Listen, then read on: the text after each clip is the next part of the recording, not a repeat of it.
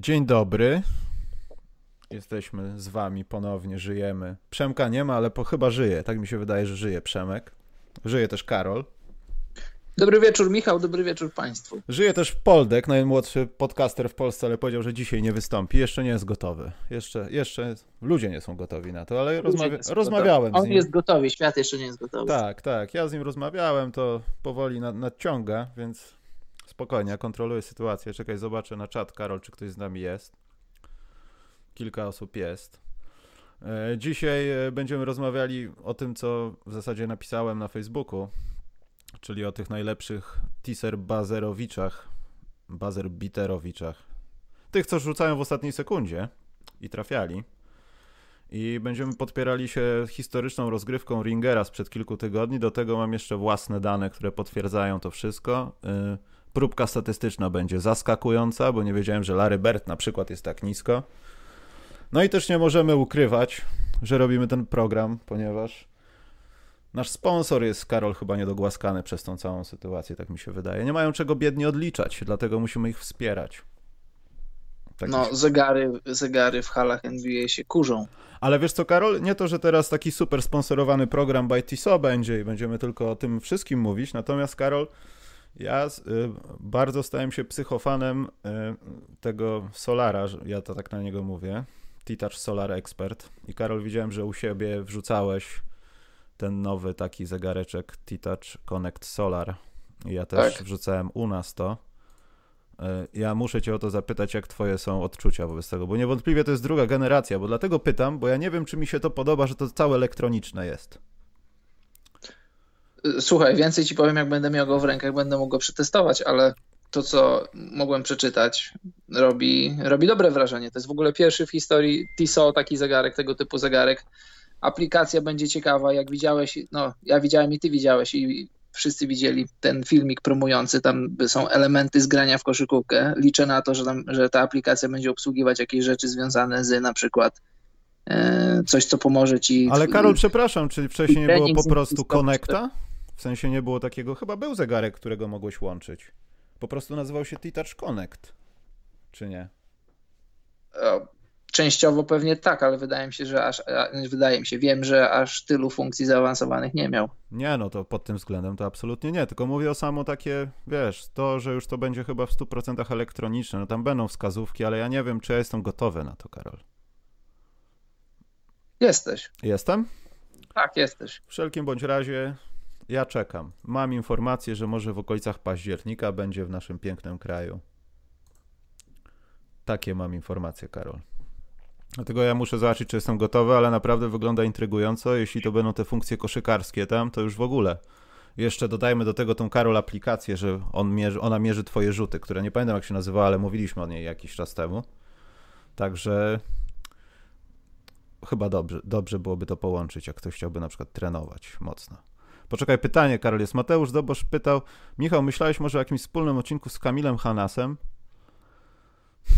Wiesz co, ja Kamila tak w zasadzie w ogóle nie znam, nawet chyba na cześć. Nie, no raz, dwa się z nim witałem i szczerze mówiąc nie wiem, o czym miałbym z nim nagrać ten program. Bo o karierze sportowej, no to w takim układzie to cały wachlarz koszykarzy mógłbym zaprosić i rozmawiać mniej więcej o tym samym, jak to się zaczęło i tak dalej.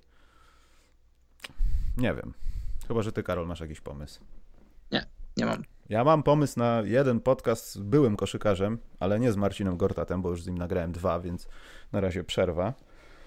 Ale myślę, że to będzie ciekawe. Tylko teraz w obecnej sytuacji jeszcze ciężej będzie się do niego dostać. No ale coś wymyślę. Dobrze, Karol. Robimy dzbany 2020 na początku czy na końcu? Bo nie wiem, jak wolisz. Jak wolisz, to jest i tak nieuniknione. Nieuniknione to jest, ale musimy pomyśleć o Tissot, jak oni by chcieli, po czy przed, chyba po, wiesz, bo potem, bo będzie brzydko. Chyba będzie bardzo brzydko. Chyba będzie bardzo brzydko.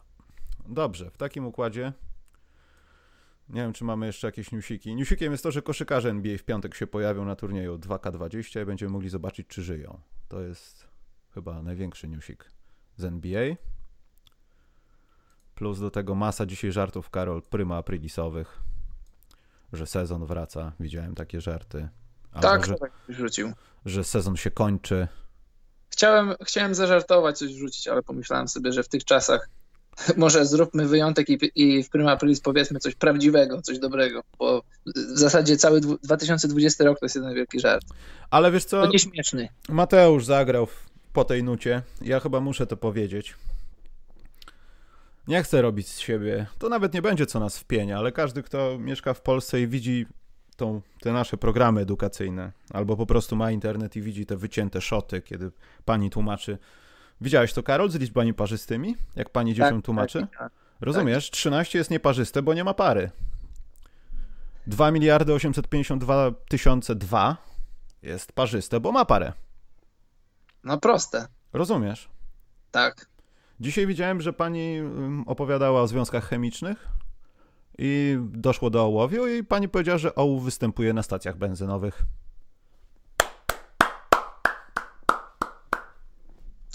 Kiedyś moja pani nauczycielka geografii, którą lubiłem, była dobrą nauczycielką, ale miała taki swój językowy zwyczaj, jak pytała przy mapie, pytała na przykład, gdzie występuje Bełchatów, gdzie występuje Wrocław, tak jakby wiesz, Wrocław czy Bełchatów to były jakieś złoża, one występowały. Nie wiedział, o co chodzi. Ale... Nie, ale to jest fatalne, bo wiesz co, Karol, to te programy edukacyjne mają niejako uzupełniać, czy tam, no już nie powiem, zastępować szkołę. I w zasadzie jak nie chodzisz do szkoły i słyszysz o tym, o, polska edukacja jest do dupy, bo nauczyciele, bo tam, no to tam bierzesz poprawkę, że to, wiesz, może być populizm. Ale jak widzisz próbkę tego, co jest w telewizji i zakładasz, że to samo może się dziać w szkołach, no to i zaczynasz mieć problemy, żeby puszczać swoje dziecko do szkoły, jeśli pani opowiada o łowiu, który głównie występuje na stacji benzynowej. Albo, że 13 jest nieparzyste, bo nie ma pary. Już tam zostawię tą panią, co potęgowanie tłumaczyła, no. To już... masakra była. Także Karol, ja nie wiem, nie puszczaj tego Poltkowi, bardzo cię proszę. No, ja mogę pokazać ci tego Kermita Żabę pijącego herbatę. To jest jakby nie moja sprawa. Także nie idź tą drogą. Dobrze. To czas na to najważniejsze. Czekaj. Ja napisałem tutaj w temacie, Karol, że to są najlepsi buzzer-bitersi w historii, ale najlepsi pod tym względem, że rzucali i wygrywali mecze. Bo nasz Tissot buzzer-biter, czy to nam się podoba, czy nie, musiał zawierać ludzi, którzy po prostu rzucali w ostatnich sekundach i było tych Tissot buzzer-biterów 12 i to może być za kilka programów bardzo ważna informacja, kiedy ich było, ale o tym może potem. I w zasadzie to były rzuty na dogrywkę i tak dalej, natomiast my będziemy mówili o tych, co ewidentnie wygrywali mecze. Klasycznych. I może, Karol, zacznijmy od tych, co trafili najmniej, a są zaskakujące, bo tutaj jest jedno nazwisko. Ja mówiłem nawet ostatnio w przerwie na żądanie, że ja może bym się chciał cofnąć w tamte czasy, może bym zobaczył większą ilość tych zawodników, ale zacznijmy od tych, może, Karol, najlepszych, którzy trafiali... Nieoczekiwanie mało tych rzutów, bo to może nie były takie czasy i tak dalej. Ja nie mówię o latach 60., kiedy nie było 50., 40., kiedy nie było w ogóle zegara 24 sekund, albo liczyli na paluszkach czas gry. Ale nie wiem, czy skłamię, nie wiem, czy masz to, Karol, przed sobą, ale Karol, Larry Bird trafił tylko, celowo mówię tylko, 4 buzzer-bitery w swojej karierze. Mhm. Ja uważam, Karol, to jako kategorię szoku. No na pewno to jest częściowo szokujące, bo myślisz Larry Bird i myślisz o zawodniku, który przede wszystkim wygrywał, zdobywał mistrzostwa, decydował o losach meczów, serii, tylko że trzeba trzeba zrozumieć, że trzeba spełnić pewne kryteria, żeby się zaliczyć do tego. Nie liczą się do tych rzutów, do tej statystyki, liczą się tak zwane te go-ahead kosze. Na przykład tam w ostatniej minucie, w ostatnich 2 minutach. Ważne kosze, ważne punkty, ważne posiadania, które odwracają losy meczu, które sprawiają, że jesteś 1 posiadanie czy 2 do przodu, ale one się nie liczą do tej statystyki. Liczą się tylko klasyczne rzuty, takie, w których w momencie przegrywałeś lub remisowałeś, piłka wpada do kosza równo z końcową syreną, albo nawet syrena brzmi, gdy piłka jest jeszcze w powietrzu, wpada piłka do kosza i wygrywasz mecz. Wydaje się trochę mało, ale jak pomyślisz, ile tych kryteriów trzeba spełnić, żeby ta statystyka akurat tutaj zadziałała, no to tak faktycznie jest, no ale masz rację, 4 to trochę mało. Gdybyś miał tak strzelać z głowy, no bo my teraz mamy statystyki przed oczami, to wiemy, ale jakbyś mnie zapytał, zanim to widziałem, zanim sobie o tym pomyślałem, zapytałbyś mnie, ile Larry Bird miał, no bym powiedział, no nie wiem, z 12. No, mało tego, Karol, no jak będziemy szli głębiej w tej problematyce, to się okaże, że zaskakująco. Ja też byłem trochę zaskoczony, że tak naprawdę, nie chcę powiedzieć mało, ale najlepsi nie mieli wiele więcej tych zwycięskich rzutów. To nie były 20, 30 nawet. To będą znacznie mniejsze ilości. Tak, jak już będziemy mieli pełen obraz, zaraz dojdziemy do tego, kto jest pierwszy i kto ma najwięcej, to ta perspektywa trochę się spłyci i się okaże, że 4 to wcale nie jest tak mało.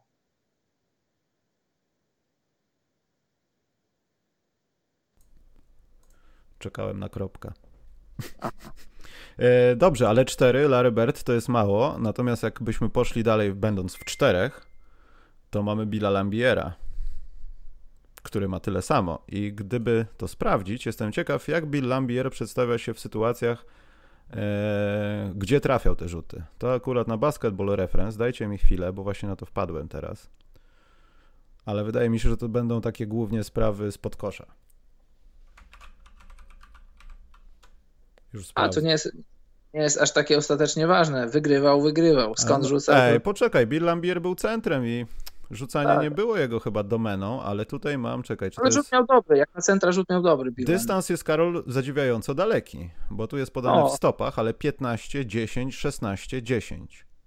Wiesz co, ludzie, którzy nie oglądali koszykówki lat 90. albo oglądali jako dzieci i później sobie nie przypominali tego, to pamiętają Billa Laimbeera jako brutalnego zawodnika, a to nie do końca jest prawda, bo przede wszystkim on był bardzo dobrym koszykarzem i jako center miał dobry rzut.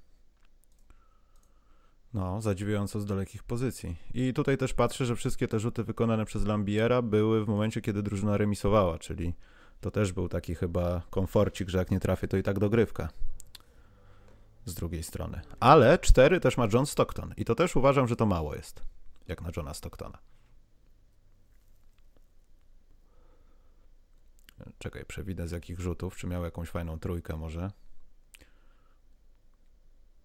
Ja pamiętam, ty pewnie też pamiętasz finały konferencji zachodniej, 97 rok, jak John Stockton wysłał na wakacje Houston Rockets. Tak. Ale 4, też jak powiedziałeś, że jakby nie znać tych statystyk, Larry Bird za mało, ale myślę, że John Stockton to też tak za mało, tak o 2 rzuty myślę.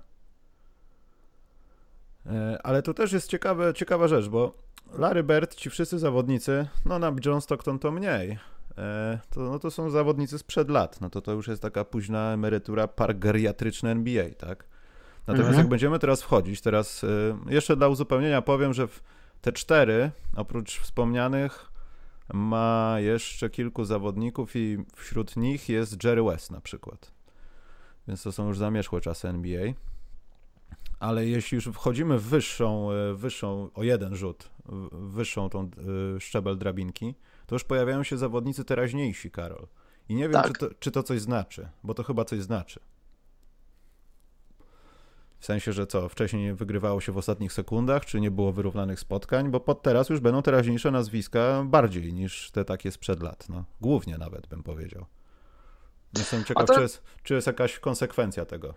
A to jest dobre pytanie, wiesz, szkoda, że nie zadałeś mi go wcześniej, żebym się przygotował, bo no bardzo jest ciekawe pytanie, no ciężko powiedzieć, słuchaj, nie wiem do końca, bo przepisy się zmieniały na przestrzeni lat w NBA, na przykład w zeszłym tygodniu oglądałem sobie mecz, w którym Jordan rzucił 63 punkty z Bostonem i tam była taka końcówka, ja to kiedyś już widziałem, ale nie pamiętałem, była końcówka, pamiętasz, i Jordan był faulowany przy rzucie za 3 punkty, wtedy były przepisy takie, że mimo że rzut był za 3 punkty i był faulowany przy rzucie za 3 punkty, to miał tylko 2 rzuty. Jordan trafił oba, doprowadził do dogrywki, w dogrywce Chicago przegrało. Więc gdyby przepisy były takie jak dziś, to Jordan zapewne trafiłby 3 rzut, Chicago by wygrało, nie miałby 63 punktów, miałby parę punktów mniej, 59 bodajże, ale Chicago miałoby zwycięstwo, więc być może, nie jestem pewny, więc nie chcę mówić, że na 100%, ale być może chodzi coś o timeouty. Nie wiem, czy można było przesunąć posiadanie na pola ataku, wiesz, jak masz na przykład tam sekundę czy 2 i wtedy... Ale Karol, to jest tylko kosmetyka to, co mówisz, bo tak naprawdę... No, nie, to nie jest kosmetyka. No, zobacz, jak to mówią w sportach walki, oktagon to weryfikuje, w sensie możesz mieć nie wiadomo jaką zasadność, czy też, nie wiem, przepisy zmieniane pod timeouty, ale i tak scenariusze meczów są takie same. Jest remis, rzucasz w ostatnich sekundach i... Nie, ale zobacz, ktoś ci rzuca punkty, są 2 sekundy do końca i jest różnica, kolosalna różnica, czy wyprowadzisz ostatnie posiadanie z pola ataku, czy spod własnego kosza. Jeśli spod własnego kosza, to masz, masz 2 sekundy, żeby przenieść piłkę na pola ataku i oddać dobry rzut. A jeśli przepisy pozwalają ci wyprowadzić piłkę z pola ataku, no to masz 2 sekundy, 2 sekundy to jest wieczność, żeby zrobić posiadanie i oddać rzut. No, może coś w tym jest. Ale, bo bym skłamał, w tym gronie 4 są właśnie ci ludzie też z teraźniejszości. Na przykład Monta Ellis, Jerry Stackhouse albo Mo Williams. Tak. I jeszcze w 4 chyba się Rudy Gay mieścił, ale już przewinąłem. Rudy Gay chyba jest, tak, jest też w 4. Jest w 4. Rudy Gay jest w ogóle takim nazwiskiem w tych 4 buzzer-biterach w karierze, które... Mogłoby tam być, mogłoby tam nie być i chyba nie będziemy zwracali na to uwagi. Ale Rudy Gay chyba nawet jeśli chodzi o skuteczności jest jakoś wysoko. I kiedyś było takie podchwytliwe pytanie, już nie pamiętam ile lat temu to było. Komu dałbyś piłkę w ostatnim posiadaniu, żeby wygrał ci mecz? Kobe Bryant, Rudy Gay, nie wiem kto tam jeszcze, Larry Bird, jacyś tacy wiesz. Rudy Gay zdawał się nazwiskiem odstawającym od tej grupy, ale później została pokazana statystyka, że on ma jedną z najwyższych skuteczności, jeśli chodzi o te rzuty, no ale wiesz, no, sam wiesz jak to działa. Mała próbka, mało rzutów, trafił 4, cztery i tak to działa. Ja bym chyba Rudiemu Gayowi jednak nie dał, gdybym miał do wyboru Larry'ego Birda, czy Kobe'ego Bryanta, czy tam kogoś jeszcze z tej listy. Ale jeden rzut pamiętam Rudy'ego Gaya. To było San Antonio z Phoenix chyba? Jeśli ktoś by mnie zapytał w nocy, to mógłbym nawet odpowiedzieć, że to był jedyny jego buzzer beater w karierze, bo resztę chyba średnio pamiętam, musiałbym sobie mocno przypomnieć. Chociaż czy w Memphis nie było czegoś? W Memphis miał rzut, nie? Czy to przypadkiem nie było przeciwko Miami? Tak, Miami z LeBronem. Miami, no. On ma takie charakterystyczne zagranie, takie zejście do prawej strony i rzut z wyskoku. Mogło to być coś tego typu. Na pewno miał rzut w Memphis, ale nie pamiętam, czy to było przeciwko Miami. Wydaje mi się, że przeciwko Miami już z LeBronem. Poczekaj, Karol, bo coś się stało strasznego tutaj na tej liście. Co takiego? Ja się pomyliłem, bo tutaj w tym gronie 4 nie powinien być Igudala, który będzie zaraz, tylko Jerry Stackhouse. Sorry. Powiedziałeś Stackhouse? Powiedziałem Stackhouse?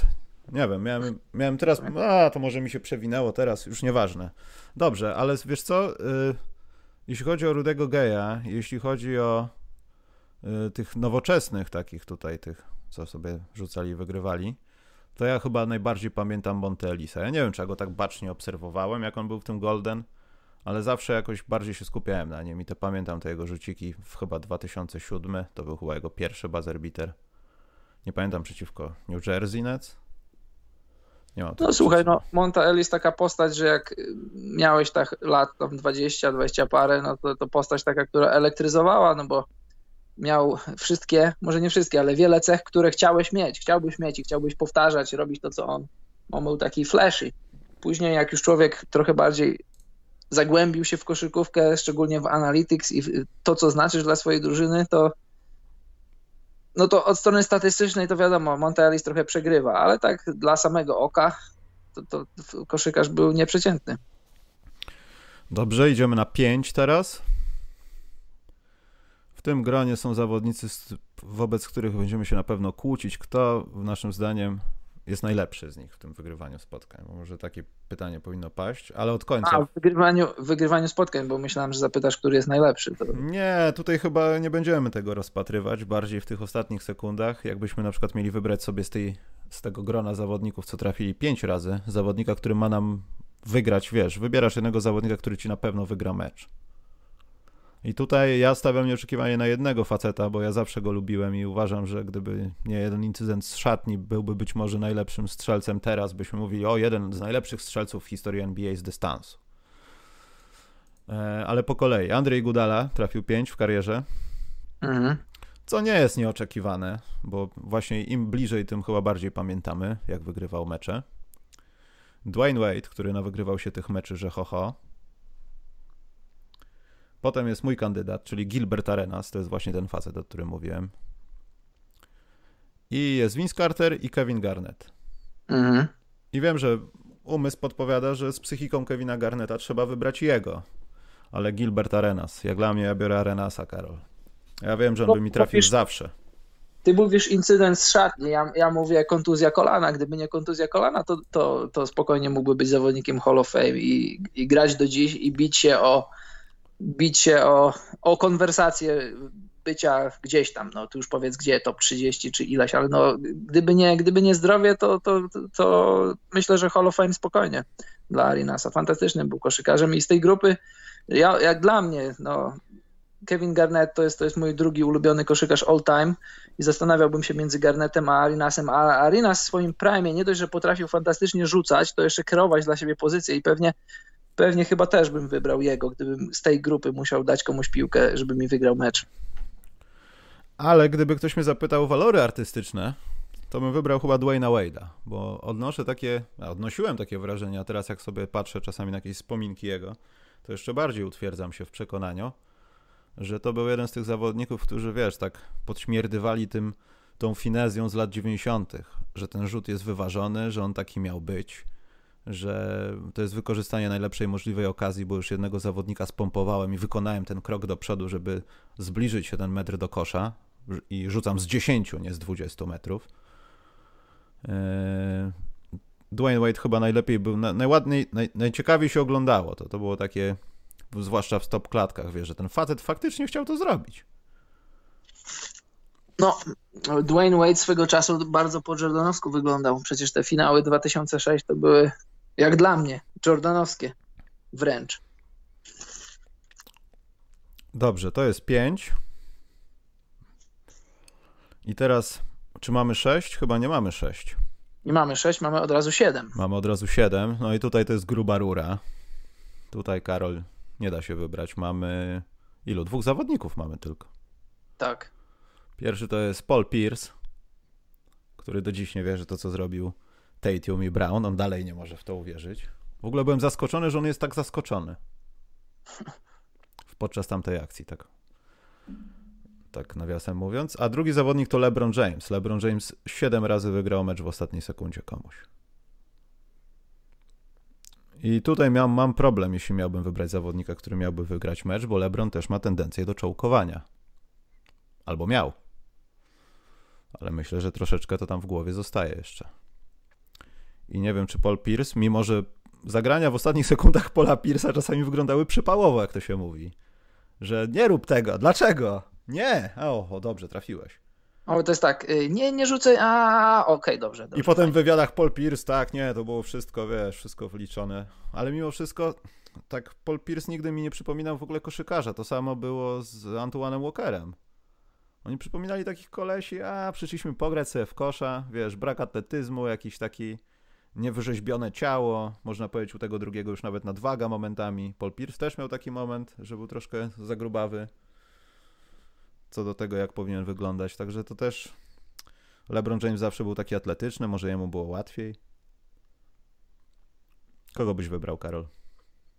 Ja bym wybrał Pierce'a. Tak? Pierce to jest taki skurczybyk trochę bardziej, żeby nie użyć mocniejszego słowa.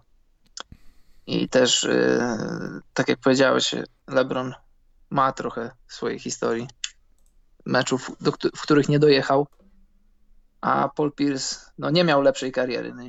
Bez porównania nie ma kariery do LeBrona, ale jak spojrzysz na momenty, w których musiał dostarczać, to dostarczał zazwyczaj. Ja bym Pierce'a wybrał.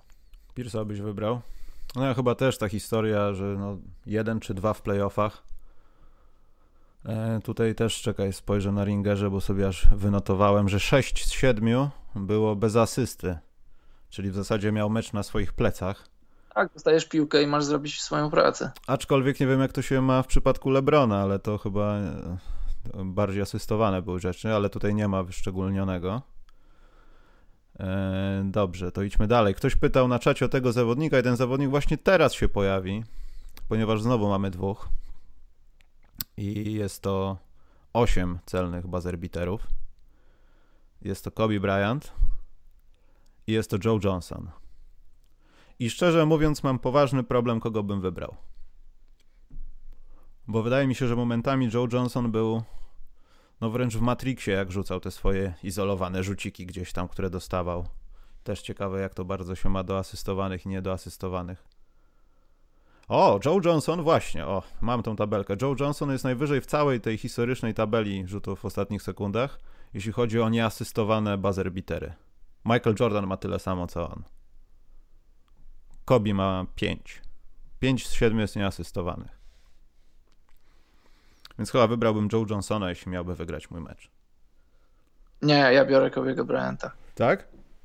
Świętej pamięci. Nie, no słuchaj. Ej, ale Joe Johnson był nigdy niedoceniany. Mimo wszystko, że był Joe Johnson, to ty go nie do końca kryłeś. Chyba że już ci rzucił 40 w tym meczu, no to podwojonko jest, aczkolwiek... Nie, no kryłeś. Przecież on miał swoje lata, gdzie walił... Ale wiedziałeś o tym, że nawet jak go kryjesz, to on ci rzuci przez ręce. To był ISO Joe, on to robił. Słuchaj, żeby oddać co Johnsonowi. Byłem na meczu w Londynie, jak Brooklyn Nets grał z Atlantą i stałem koło Joe Johnsona. To jest bardzo duży gość, bardzo mocno zbudowany i wysoki jak na rzucającego obrońcę. I swego czasu, jak on był w swoim prime, pamiętasz, ISO Joe, te izolacje, one były skuteczne, dlatego że on ludzi, którzy go kryli, to tych rzucał ponad niższymi i to się zazwyczaj zdarzało, bo on był naprawdę duży i silny, a ludzie, którzy od niego byli jeszcze więksi, to zazwyczaj byli wolniejsi, on ich mijał, to było proste. On był królem robienia mismatchy, kiedy mismatche jeszcze nie były takie popularne, switchowanie i w ogóle. To jest plus dla Joe Johnsona, ale no ja bym wybrał Kobe'ego Bryanta, no bo jednak wiesz, pakiet umiejętności jest po stronie Kobe'ego, mogę dać mu piłkę, żeby mi zdobył punkty w taki sposób, w jaki tylko będzie potrzebował, czy wejście, czy midrange, czy trójka. No ja bym wziął Kobe'ego. Poczekaj, bo tutaj padło pytanie na czacie. Poczekaj, bo zamknąłem czat zdolnie. Bartku pytał, a masz takie statystyki bazerów, jeśli chodzi o same playoffy? Słuchaj, na Basketball Reference oni teraz uruchomili Game Winning Buzzer Beaters się cały dział nazywa i myślę, że można coś z tego wyciągnąć, natomiast tu nie ma zaznaczonych, czy to są playoffy, czy nie. Na pewno nie, są tylko daty, więc można po jakimś zakresie dat, ale wiadomo, że nie zawsze o tej samej porze były play-offy w NBA. Więc tutaj trzeba byłoby, podejrzewam, indywidualnie w każdy mecz wchodzić, bo te dane, o których wam mówiliśmy, że tam w play-offach i tak dalej, no to już na podstawie tego, co prawdopodobnie Ringer wyciągnął z tych danych, no bo z tego, co wiem, to są chyba jedyne tego typu dane, chyba że ktoś ma już w Synergy gdzieś to pospisywane zapewne, ale te takie opublikowane dla każdego śmiertelnika, no to są chyba tylko tutaj. No i ciężko to wyciągnąć, mi się wydaje. Trzeba byłoby klikać manualnie każdy mecz. Tutaj są wszystkie wzięte pod uwagę, łącznie z playoffami. Nie, no tutaj tak, oczywiście. No. Dobrze, zaznaczmy, że te 8 buzzer beaterów to jest drugie miejsce w historii, bo pierwsze Karol. I tutaj, zanim powiemy kto, co i jak, to ja się muszę zapytać, jak Karol bardzo czekasz na ten film na Netflixie, bo ja pytam znajomych o panu Michaelu Jordanie i ostatnim tańcu. Jak bardzo czekasz na to? No, bardzo. No ja właśnie, a ja bym tak średnio bym powiedział. Bo wiesz czego się obawiam? Że z tak wielkim hypem i oczekiwaniami, co ma nieść ten dokument, bo będzie wiele odcinków i naprawdę ma być podejście takie bardzo szczegółowe do tematu, to obawiam się, że my się niczego nowego nie dowiemy z tego, co już zostało powiedziane, napisane, przede wszystkim napisane w książkach. Owszem, obraz i opowieść to jest inna sprawa, ale jeśli chodzi o merytorykę, nie wiem, Karol, czy sprosta to naszym oczekiwaniom, że chcemy się dowiedzieć, czy to prawda z tym Jordanem, Pippenem i Madonną i w ogóle, czy Madonna coś powie na ten temat w tym dokumencie. Jakiekolwiek takie rzeczy, których nie wiemy jeszcze. Co z Flu Game? Czy pojawi się producent pizzy i powie tak, to ja? Jeśli tego nie będzie, to my wszystko wiemy, Karol, już. Czy pojawią się krupierzy z tych kasyn, w których Michael zostawiał pieniądze? Słuchaj, ja myślę, że będzie odwrotnie, że zaskoczymy się i będzie dużo rzeczy. Wiesz dlaczego? Dlatego, że nie było internetu, znaczy internet raczkował, nie było mediów społecznościowych. Myślę, że ESPN by nie produkował rzeczy, co do której nie miałby pewności, że to będzie hit.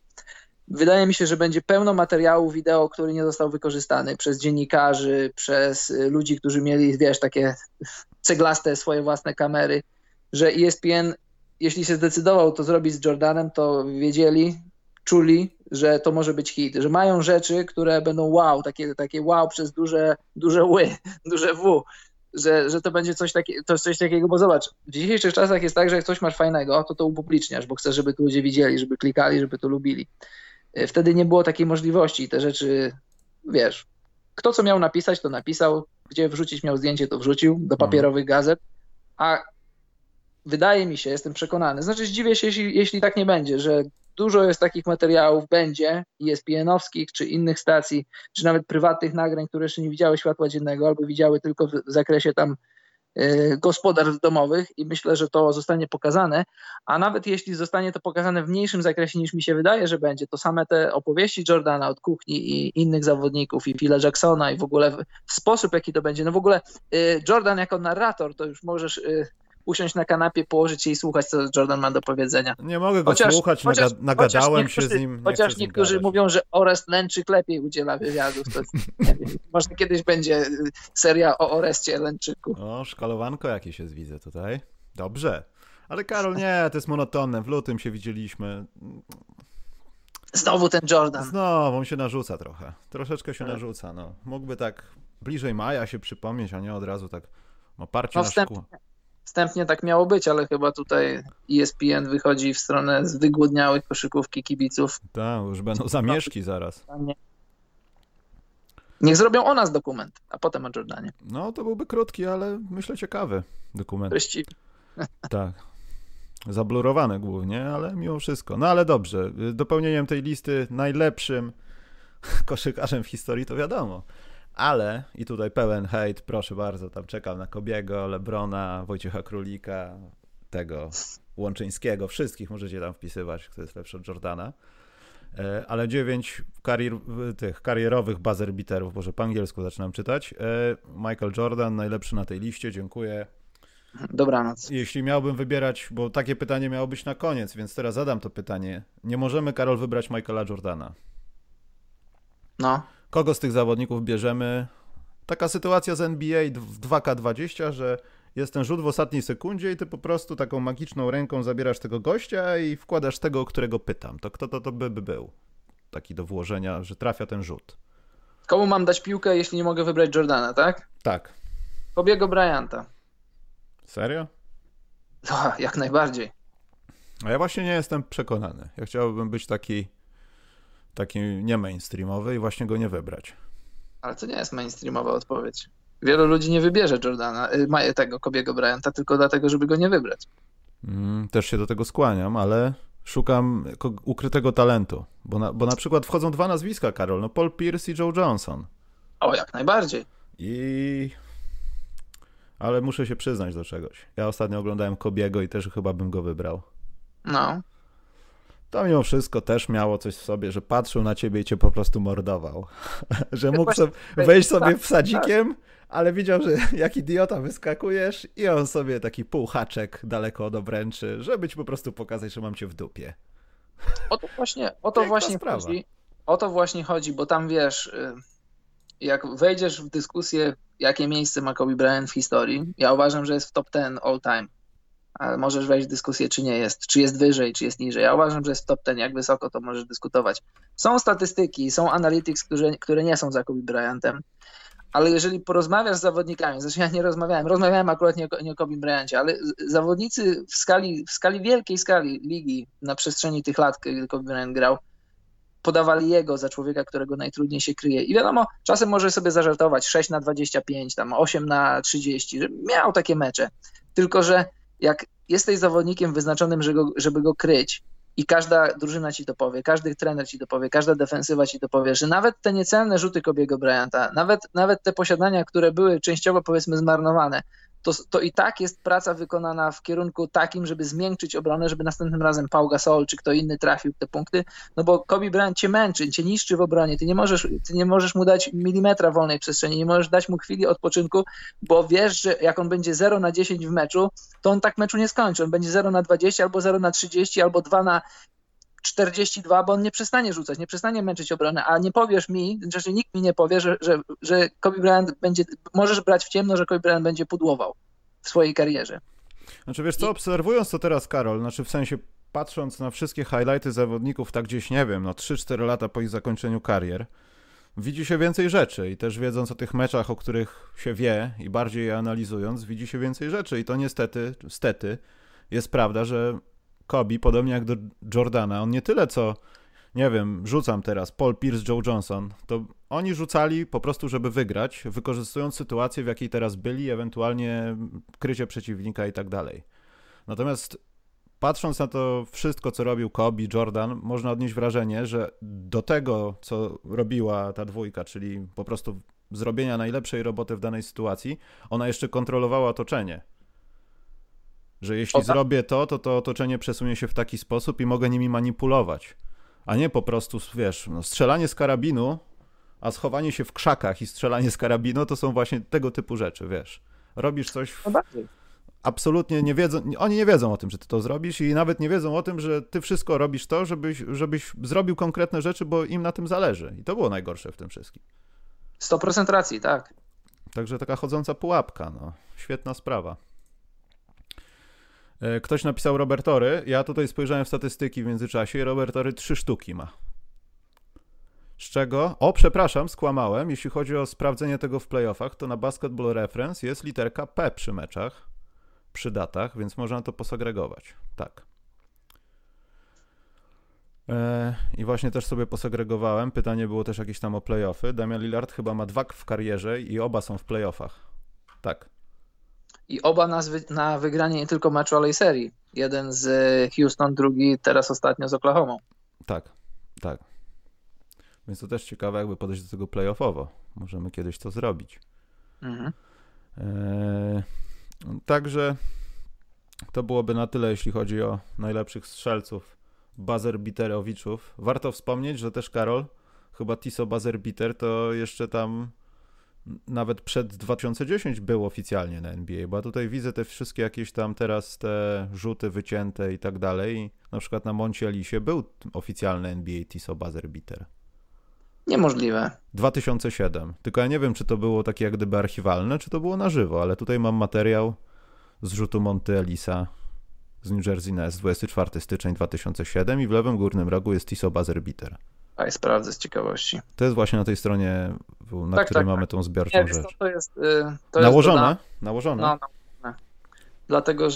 Dlatego, że Tissot jak zawarł współpracę z NBA, to nie tylko, znaczy nie tylko.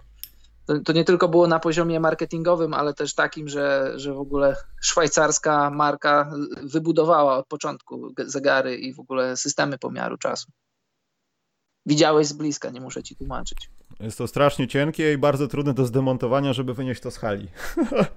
Tak. I w ogóle... pilnuje tego jakaś nieograniczona ilość facetów. Bałem się tam podchodzić ze śrubokrętem. Na stoliku sędziowskim jest taka wielka konsola, jak DJ-ska konsola, taka gruba jak kilka cegieł z wielkim logo Tissot, to jest sprzęt do obsługiwania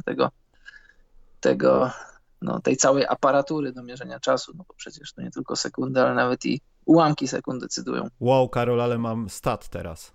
Słucham. To może być twój ulubiony stat, bo jest taki stat, najwięcej buzzer-biterów z odległości 30 stóp lub więcej. I kto to będzie? Na pierwszym miejscu jest Vince Carter, ma 3, proszę. Ale na drugim miejscu jest prawdopodobnie pierwszy Polak w NBA razem z Devinem Harrisem, Vince Boryla 2.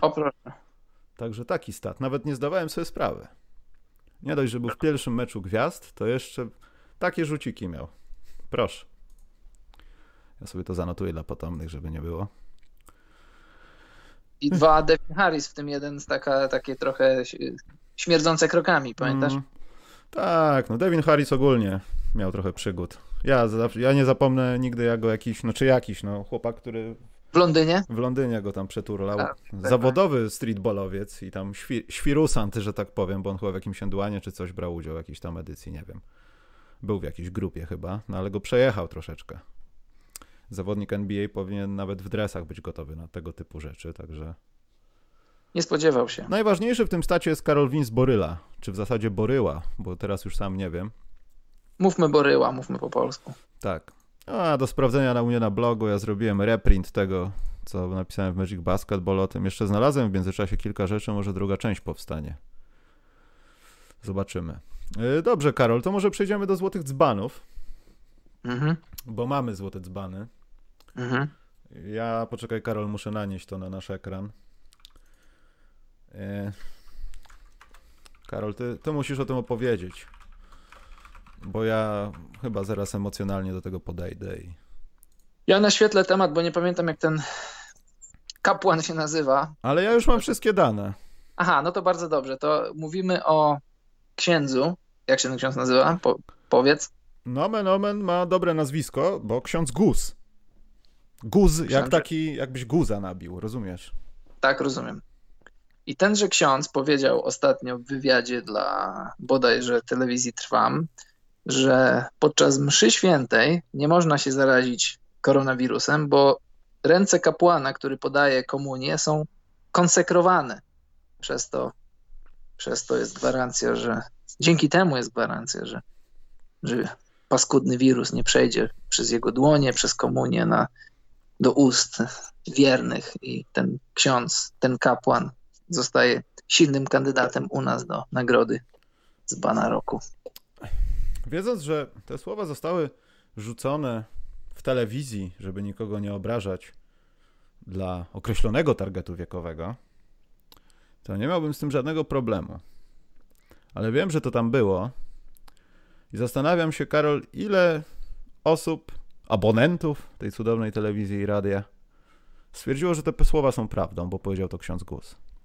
To jest największy problem, bo my słuchamy tego i może cię to śmieszyć, może cię to bulwersować, może cię to irytować, ale są ludzie, którzy w to wierzą i to jest problem. No właśnie o tym mówię i zwłaszcza, że to jest ksiądz, wiesz, osoba, która teoretycznie jest obdarzona jakimś zaufaniem w tej telewizji i tak dalej. Mówi takie rzeczy, zamiast mówić rzeczy potrzebne, powoduje naprawdę mętlik w głowie osób, które kierują się głównie opiniami tej telewizji. Ja nie twierdzę, że to jest dobrze czy źle. Każdy robi co chce, ale nie można komuś mówić, że wskakiwanie do ognia jest spoko, bo wyjdziesz stamtąd czystszy niż wskakując do wody. Wiedząc o tym jeszcze, że ludzie starsi są najbardziej w największej grupie ryzyka, chociaż teraz różnie się o tym mówi, o tym wirusie, więc nie wiem. Czy to Karol już podchodzi pod usiłowanie morderstwa, czy coś? Bo tak to trochę... Jestem ciekaw, czy to pod jakiś paragraf, jakby ktoś się... Bo to jest chyba trochę wprowadzanie ludzi w błąd. Nie wiem, telewizja, fake news. To jest trochę nie w porządku. Ale to jest mocna kandydatura. Rośnie nam lista. Ja muszę dopisać ksiądz Guz. Spike Lee myślę, że może spać spokojnie. Spike Lee spada z tej... jest, ale to nawet nie będzie przy gali, myślę, rozpatrywane jako top 3, bo tutaj mamy lepsze kandydatury, także spokojnie. Ile mamy już postaci na naszej liście? Mam wymienić po kolei, czy tak liczbowo? Nie, tylko powiedz, ile ich mamy. Licząc ze mną to jest 4, 5, 6, 7, 8. 8 jest. No to nieźle, mamy początek kwietnia, już mamy 8 osób, no to... A i tak się trzeba powiedzieć, oszczędzaliśmy, bo... 8 osób na kwartał. Może nagrody kwartału jakieś, żeby wtedy pucharowo wyłonić z następnego kwartału kogoś następnego i zrobić play-offy. Będziemy lepsi od NBA, Karol. Zobaczymy. To jest to pomysł. Jest to jak najbardziej do przedyskutowania. Robimy bracket, zrobimy rozstawiony dwóch. Tak, ja już to wymyśliłem. Robimy bracket, robimy specjalną muzykę. Może za tydzień będzie najpierw rozdanie kwartalnych nagród Złotych Dzbanów, a albo potem, albo wcześniej, nie wiem, Koło Fortuny. Tak. I przyjdzie Przemek. Tak. Tak, to jest czyli nawet i w czasach zarazy, można dostarczać treści. I elegancko. I jesteśmy umówieni. Także bardzo dobrze, podoba mi się to. Nie czekamy jak niektórzy z robieniem innych rzeczy. My działamy po prostu punktowo. I to nie jest nasze ostatnie słowo. A przesuwamy wybory, czy nie? Do urn. Nie wiem, nie mam, Karol, zdania. Ja wolałbym, nie wiedzieć o tych chyba wszystkich rzeczach, o tym, co dzieje się z przedsiębiorcami. Ja wolałbym chyba nie wiedzieć, nawet nie mówić o tym, bo to nawet nie jest co nas wpienia. To jest czas, żeby przejść do pytanek od was chyba najlepszy.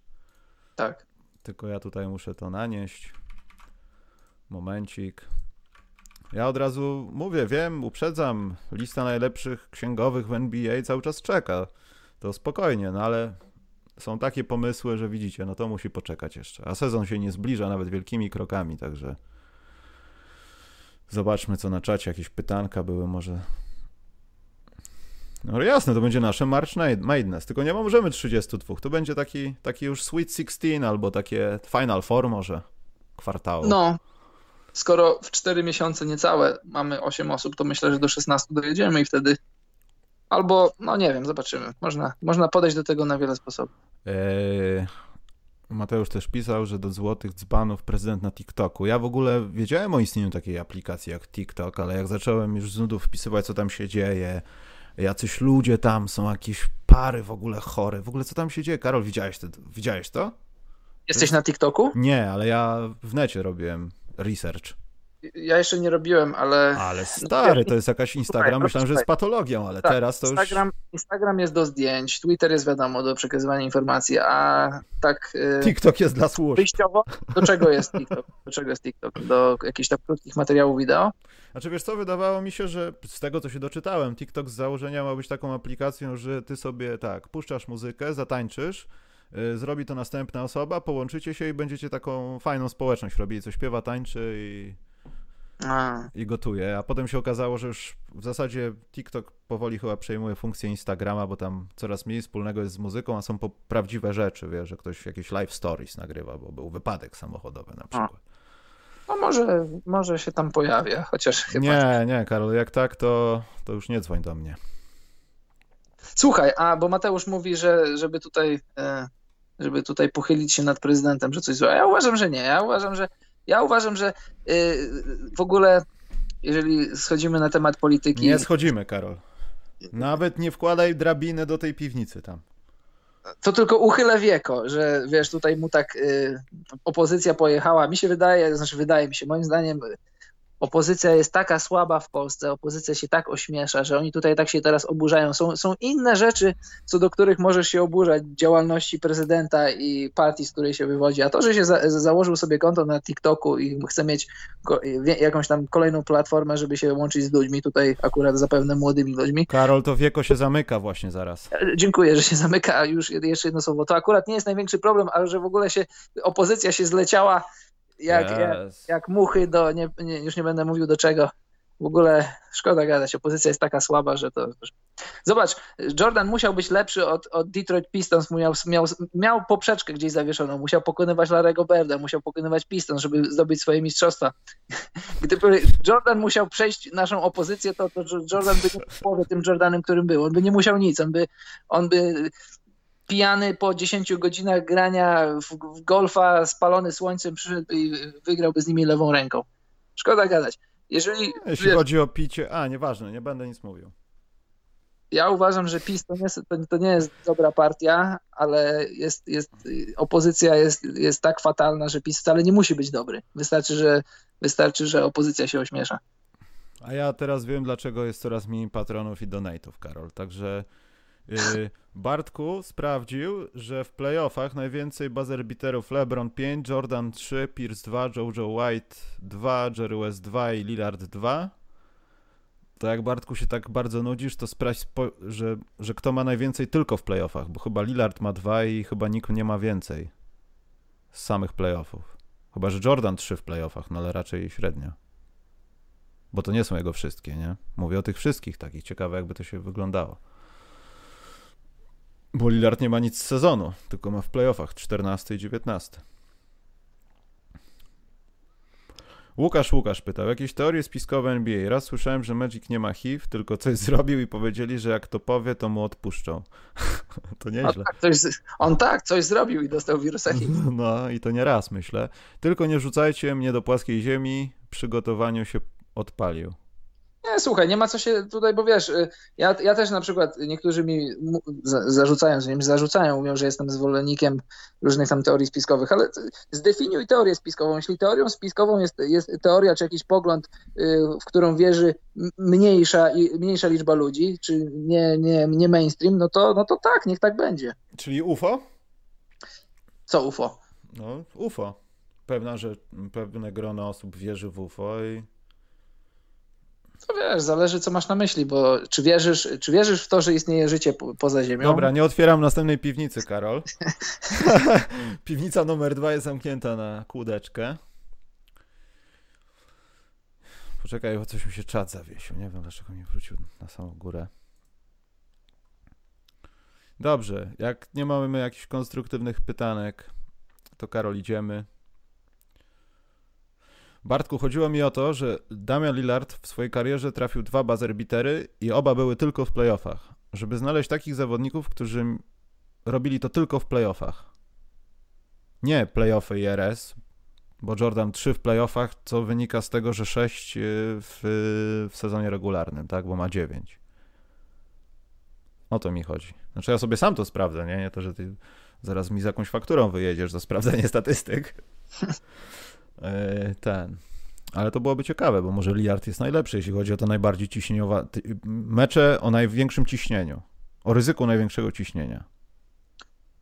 No wiesz, 2 rzuty, 2 na wyeliminowanie rywala, to są ciężkie rzuty. Jan Cichoń. Była teoria w książce o Larrym i Magicu, że od momentu kontuzji palca nie rzucał nigdy później tak dobrze, chodzi o Larrego. No to samo jest z Jordanem, no, od incydentu z obcinaczką do cygara. Jest taka teoria z Jordanem po tym pierwszym 3-peat, jak Bulls zdobyli mistrzostwo, że no tam wiadomo, zamordowali mu ojca, ale teoria jest taka, krąży gdzieś tam wśród ludzi niektórych, że David Stern powiedział mu, że musi zniknąć przynajmniej na rok, bo miał duże problemy z hazardem, co akurat jest prawda, że Jordan dużo bywał w kasynach często, ale że podobno zadarł z ludźmi, którymi nie powinien zadrzeć i z tymi ludźmi, którzy tak palcami robią i mówią mozzarella.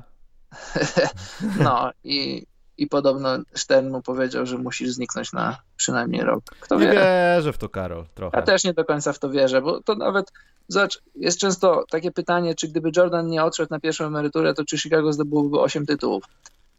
Nie, Karol, wiesz co, tu nie chodzi mi o to, czy by odszedł, czy nie odszedł, tylko mówię o tym elemencie, że ktoś mu mówi, bo mafia za nim chodzi. Tutaj chodzi o to, że myślę, że Jordan, gdyby bardzo chciał, oczywiście to może nie były te czasy, jak Allen Iverson i tak dalej, ale zadzwoniłby do swoich jakichś znajomych, nie chcę powiedzieć ze szkoły średniej, ale z innych okolic USA, którzy może też by przyjechali i pomogli, że tak powiem. Także... Ale wiesz, to już trochę to już jest krok dalej. Ja wiem o tym, że to nie wygląda dobrze, że Michael Jordan jeździ z mafią włoską po lasach i się strzelają, nie? Ale... No chodzi mi o to, że jeszcze raz wracając do tego, że jest pytanie, czy Chicago by zdobyło 8 tytułów.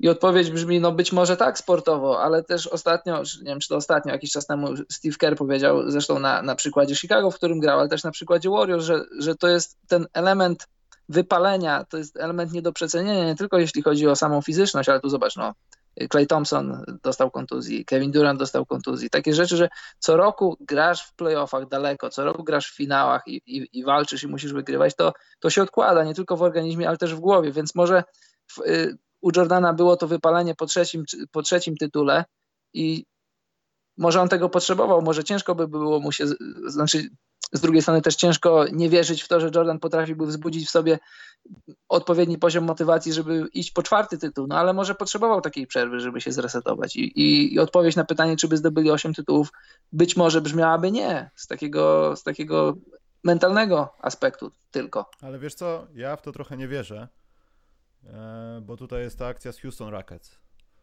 Tu są te słowa Michaela Jordana, że nie mamy na nich match-upu i gdybyśmy na nich w końcu trafili, to by się to zakończyło i myślę, że przerwa Jordana nie miała nic na rzeczy, natomiast to w tych nieprzerwanych latach mogłoby się wydarzyć.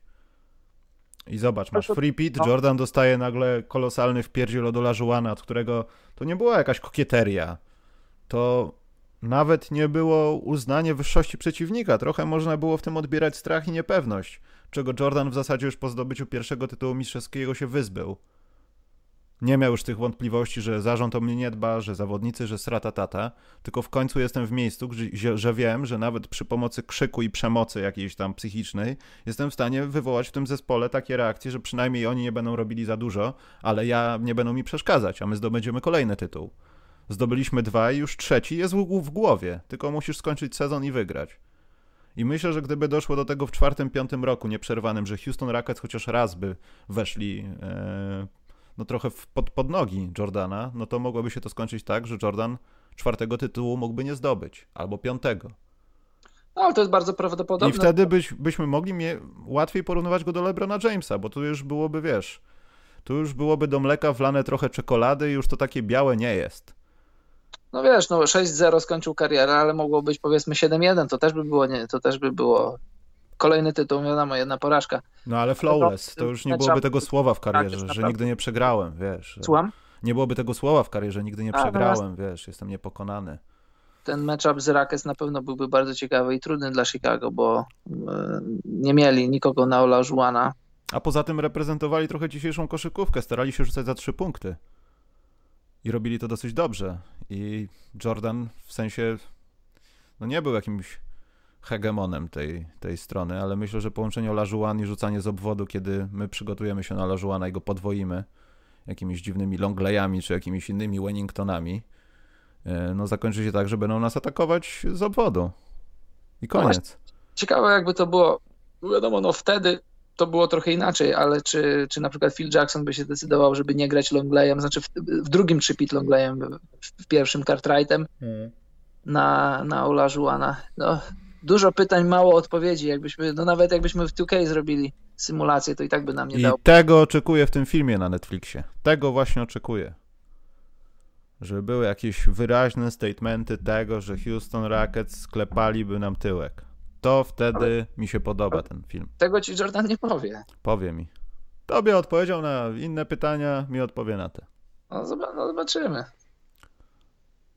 No tak, Mateusz, ale z drugiej strony, Mateusz napisał z drugiej strony, kogo Houston miało na Jordana i Pippena. No na Jordana Drexlera, na Pippena Orego. Drexler?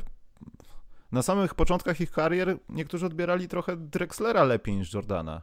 Według niektórych był bardziej atletyczny, lepiej skoordynowany. Były takie głosy. No i też obwód Houston. Mario Eli, Sam Cassell. Mocni byli. Pytanie z dzisiejszej koszykówki. Czy Kawhi ma argumenty na bycie w dziesiątce all-time na zakończenie kariery? Czy brak MVP może być tym brakującym ogniwem? Słuchaj, jakby zdobył 3. tytuł z 3. drużyną, to jakiś tam argument w tej dyskusji by miał. Moim zdaniem jeszcze nie, jeszcze daleko do top 10 Kałajowi. Przede wszystkim, bo to wiesz, no wiadomo, nie sam talent i nie samo wygrywanie, wiadomo, ostatecznie wygrywanie jest ważne, ale też trochę tej długowieczności. No musisz w lidze zagrać przynajmniej tych 10, 12, 15 lat, żeby do tego top 10 się wdrapać. No historycznie raczej nie ma nikogo, kto zagrał w NBA 8, czy 9, czy 10 lat i już tam jest, bo wygrywał. No wiadomo, Kawhi ma 2 tytuły z 2 drużynami, dwa razy MVP finałów. Jakby 3. raz zdobył, no to tak jak powiedziałem, ma argument, ale moim zdaniem to jeszcze nie jest decydujący argument. Jeszcze ładnych parę lat musiałby pograć w NBA i powygrywać trochę, żeby umocnić ten swój argument. No moim zdaniem na razie tylko 1. Znowu mi się zawiesił czat. No co się wyprawia? A ty jak? Poczekaj, bo ja muszę najpierw w tym wywalczyć.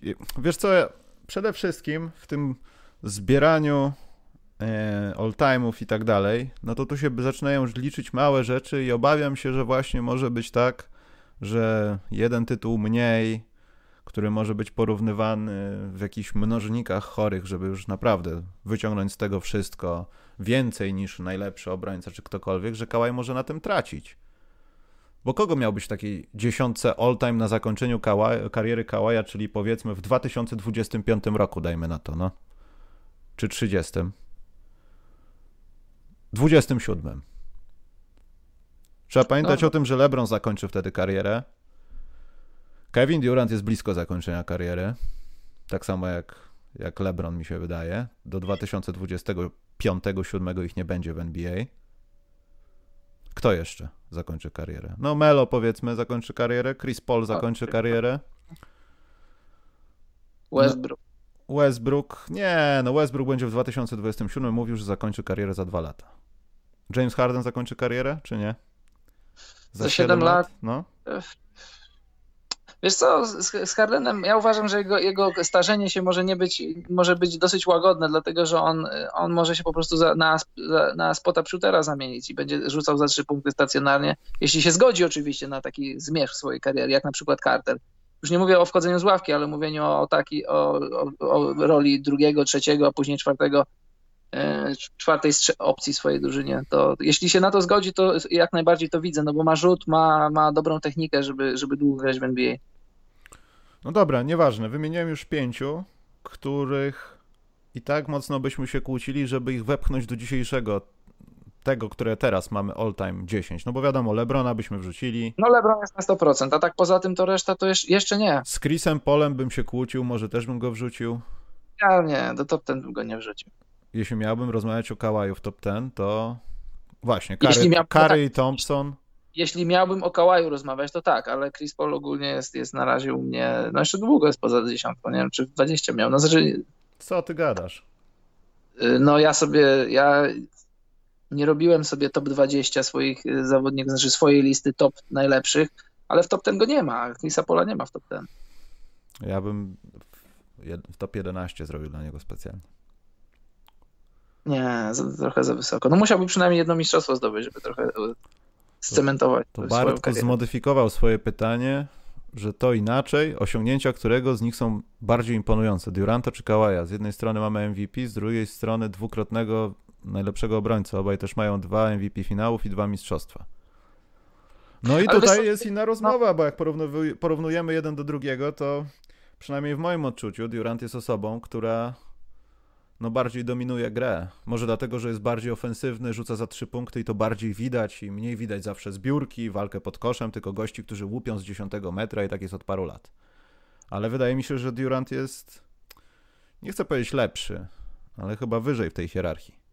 No dla mnie też bez dwóch zdań Durant jest lepszy. Zobaczcie, tyle sezonów już Duranta, w których Durant po prostu dominuje, wychodzi, zdobywa punktów tyle ile chce. I też jest kozacki w obronie. I owszem, i jak porównasz, jak położysz na szale te wszystkie osiągnięcia, te MVP i różne, no, po prostu indywidualne osiągnięcia położysz na szale, no to Kawhi ma swój silny argument, wiesz, 2 tytuły z 2 drużynami, 2 tytuły MVP finałów, to jest silny argument, ale tak w skali całego sezonu, w skali tych sezonów, w których zagrał, to ile miał Kawhi takich sezonów regularnych i ogólnie w skali całego sezonu i play-offy, których byś powiedział, że to jest zawodnik najlepszy w lidze. Nie było jeszcze ani jednego. Zeszłe play-offy. Okej, w zeszłych play-offach był najlepszym zawodnikiem play-offów. Może zrobić taki argument. Do momentu, kiedy KD nie dostał kontuzji, bo trzeba pamiętać, że zanim kontuzji nie dostał Kawhi, nie Kawhi, tylko KD tej pierwszej, no to on niszczył. Nie wiem, czy pamiętacie, on niszczył. Więc ja bym powiedział, że jeszcze jest za mało Kawhi'a. Za mało jest dominujących sezonów Kawhi'a. Żeby... I tutaj, Karol, powstaje podstawowe, myślę, najważniejsze pytanie. Czy my jeszcze będziemy oglądać Prime Kawhi'a, czy go właśnie oglądaliśmy i już raczej będzie w dół? A to jest dobre pytanie. Nie wiem, czy ja z tobą kiedyś o tym rozmawiałem poza anteną, czy o tym rozmawialiśmy w Paryżu, bo ja się też nad tym zastanawiałem już wiele razy, czy przypadkiem nie widzieliśmy już fizycznego Prime'u Kawhi'a, bo znaczy odwrotnie powiem. Czy myślisz, że Kawhi fizycznie może być jeszcze lepszy? Bo ja myślę, że nie. Ja odnoszę wrażenie, że on nie do końca się nawet wyleczył. Otóż to. Gra z jakimś inwalidztwem, wiesz, chodzenie na to biodro jak Eazy-E z NWA to nie jest okaz zdrowia trochę, jak on idzie do osobistych. Może to jest jakiś taki, nie wiem, język ciała, że on tak chodzi, ale coś z bioderkami jest nie tak i to chyba for life. Miałem wiele razy okazję widzieć go z bliska na żywo i on poza parkietem tak delikatnie utyka. On ma lat 28. W czerwcu będzie miał 29, więc jak powiedziałem przed momentem, ja uważam, że on fizycznie już lepszy nie będzie, zdrowszy już nie będzie, kilometrów będzie mu przybywać. Jeszcze jest w stanie, moim zdaniem, utrzymać swoje ciało na podobnym poziomie, jaki teraz jest przez you name it, powiedz tam, nie wiem, 3 sezony, 4, ale jest ryzyko takie, że to będzie wszystko szło w dół. Kolano, udo, to problematyczne udo, to schorzenie. To nie jest kontuzja, to jest schorzenie, o którym już mówiliśmy wiele razy. Ekpe udo? Tak, ekpe udo. Mhm. I tak, no. Więc Kawhi... Poza tym, przepraszam Karol, przypomniałem sobie, ja mam nagrania z tego meczu, bo byłem na meczu Alba Berlin San Antonio, w 14 to było? I tam mam dosyć spore nagrania rozgrzewki i ja wiem, że to kawał czasu, ale Kawhi tam normalnie biegnie, truchcze i tak dalej. I porównując to do teraz, jak on zachowuje się na treningach, to naprawdę jest coś nie tak. To nie jest nasz wymysł. Po prostu tak jest. No tak, i jeszcze wracając do cały czas rozmawiając o Kawhi'u, wracamy do tematu load managementu i odpoczywania. że to takie jest teraz modne, że to będzie zaraźliwe. Okazało się, że w 2.20 co innego jest zaraźliwe niż load management. Chcielibyśmy wrócić do czasów, w których load management jest zaraźliwy, a nie wirus. No ale nieważne, że on po prostu, to nie jest jakaś tam nowa moda ligi, że chodzę w rurkach, mam różowe koszulki i robię load management, tylko on po prostu musi. Są zawodnicy, Joel Embiid na przykład też musi, o tym się nie mówi tak głośno. Kawhi jest jednym z zawodników, który po prostu musi siadać, bo gdyby nie siadał, to by się rozleciał. Się rozwinęliśmy, zobaczę tutaj, czy jest jakieś też pytanko. No fajnie tak sobie o NBA porozmawiać. No, bo ostatnio grała 20 dni i 18 godzin temu, także tym bardziej. To liczanie Tissot jest chyba najbardziej depresyjne, jakie jest. No, 3 tygodnie już. Ja chyba od następnego programu wprowadzę liczanie do dokumentu o Michael Jordanie. Mam nadzieję, że Tissot się nie obrazi, bo już nie mogę na to patrzeć. Jakaś dolina psychiczna to jest. O, a jeszcze mogę coś powiedzieć? Poczekaj, Kmiciek ma pytanie, kurde. I to jakieś takie tutaj, że statystyki są, także chyba na bogato jest coś. Pytanie statystyczne. Steve Kerr jest od wielu lat liderem wszechczasów w NBA w skuteczności rzutów za 3 punkty, 45,4%. Który gracz ma szansę wyprzedzić tej klasyfikacji? Nie wiem, bez zaglądania w Basketball Reference to mogę strzelać tylko. Nie wiem, pewnie nikt, dlatego że... Ale zaraz, w kwalifikowanych rzutach i we wszystkim? Ja to zaraz wymyślę. Bo wolumen oddawanych rzutów jest teraz się zwiększa i ciężko utrzymać średnie statystyczne na takim poziomie. To, a zanim wymyślisz to, co chcesz wymyślać, to ja mam taką a propos Steve'a Kerra i a propos tego dokumentu o Bulls, bo tam na obrazku takim promującym, na jednym z nich jest właśnie tak, jest Jordan, Pippen, Rodman bodajże, Phil Jackson i właśnie Steve Kerr i moim zdaniem, no wiadomo, to jest, rozumiem zabieg ESPN-u, bo wiadomo, Steve Kerr utytułowany coach Warriors, zdobywał też tytuły z San Antonio, zdobywał tytuły z Bulls i w ogóle no postać taka... Wiem, co chcesz powiedzieć, chyba to samo chcę powiedzieć. Że Steve Kerr nie był tak dobry, jak teraz się kreuje, że był... Jasne, Steve Kerr to jest bardzo światły umysł, lubię go słuchać, jest inteligentnym gościem i teraz jako trener trochę z innej pozycji się na niego patrzy, ale samograja, trener Karol, samograja. On nie zrobił niczego, czego nie zbudował od podstaw, powiedzmy trochę Mark Jackson. Oczywiście. Myślę, że gdyby mnie i ciebie naraz postawić do tej sytuacji, żeby nas zamknęli na pół roku z tymi asystentami trenera, zrobilibyśmy niewiele lepszą robotę, jak nie gorszą troszeczkę. Pewnie bardzo gorszą. Ale ty, to jest samograj. Nie, no oczywiście. A był jeszcze wracając do tego obrazka, tego Kerra, tam powinien być Kukoc, tam powinien być Harper. No, ja bym Kukoc albo Harper, ale nie Steve Kerr. Steve Kerr nie był tak dobry, nie był tak znaczący dla rotacji Chicago Bulls. Były takie momenty, bo Steve Kerr też ma swoje highlighty. Przecież ma ten słynny rzut. Jordan na ławce pyta, będę ci podawał, trafisz? Będziesz gotowy? Będę. No i trafił i to mu trzeba oddać. Ale Steve Kerr nie był tak dobry, Steve Kerr nie był tak znaczący dla rotacji Bulls. On czasami wychodził i miałeś obawy, jak kibicowałeś Bulls, że on zgubi piłkę. I to nie jest jakiś tam mój zarzut do ESPN, bo wiem, o co chodzi i wiem, dlaczego tak jest, ale tam ja bym powiedział gorzej, Karol. No? Steve Kerr był takim samym, brzydko mówiąc, kasztanem jak Paxson. To był człowiek, który rzuca za 3 punkty, trzeba mu podać i ma trafić, ale nic więcej nie zrobił. Tak, to, że trafiał zwycięskie rzuty, on od tego był. Z całym szacunkiem dla niego, ale jakby ich nie trafił, to nie byłby Steve'em Kerrem, byłby Jadem Bichlerem. Chicago miało zawsze inklinację do tych małych zawodników, którzy będą nam rozszerzali pole gry i ewentualnie zniosą z nas presję, albo ewentualnie te spotkania w regular season z marca. Michael będzie mógł się nie pojawić na boisku i Paxson rzuci 20 punktów. Kerr dokładnie zrobił to samo. Mało tego, on był wykorzystywany przez całą karierę. Patrz San Antonio Spurs, jako najemny snajper, jak żołnierz. No tak, więc to prawda. Wkładając go do tej wielkości, no jest kasztanem, no. Brzydko mówiąc, jest kasztanem, kolejnym zawodnikiem z rotacji, graczem zadaniowym, który nijak ma się do tego, czy Chicago miało 70-20, czy zdobyło 8 tytułów mistrzowskich, czy 6, nijak się do tego nie ma, bo myślę, że zamiast niego byłby ktoś inny. Ktokolwiek. To tak jak jest ta anegdota, że pewnego wieczoru Kwame Brown i Kobe Bryant rzucili 82 punkty, z czego Kobe 81. Poczekaj, bo tutaj okna mi się pomyliły. Ja chciałem powiedzieć jeszcze jedno, że To nie jest tak, bo zauważyłeś, przez ostatnie lata do Steve'a Kerra przychodzi się jako do wielkiego trenera, coacha roku i w ogóle w serduszkach kibiców Golden State Warriors. I co działo się w Chicago? I Steve Kerr opowiada to, tamto, wanto i tak dalej. I wszyscy ludzie odbierają to, że o, to jest, ja wcale teraz nie hejtuję, tylko to jest, stwierdzam fakt. O, to jest członek tej ekipy, Michael Jordan z nim grał. To nie jest dlatego, że Steve Kerr ma wielką wiedzę, tylko Michael Jordan z nimi o tym nie rozmawia. Denisa Rodmana nie można ostatnio złapać, a Scottie Pippen mówi głównie o tym, że nie o tym. Albo mówi inne rzeczy o innych graczach, które też są niecelne. Wyniszczony bardzo jest Scottie Pippen przez życie. Przez Madonnę. Ja, to jest prawda, masz rację. Znowu, optyka patrzenia na Steve'a Kerra jest taka, jaka jest. Znaczy też nie zabierajmy Kerrowi co kerowskie. Nie, no to, niczego mu nie zabierajmy. To jest świetny shooter. Był świetny shooter i jeden z najlepszych w historii zawodników, którzy rzucali za łuku. I długo nim zostanie. Myślę, że mało osób będzie o nim zapominało, ale myślenie o nim w tych kategoriach, że nieodzowny kawałek tej układanki, no nope. Steve Kerr kiedyś dostał na treningu w mordę od Jordana. Tak. I mam nadzieję, że to będzie w tym dokumencie. To jest jedna z moich ukrytych nadziei. Natomiast słuchaj, no bo było pytanie zadane od Kumiczka. Znasz odpowiedź? Kumiciek?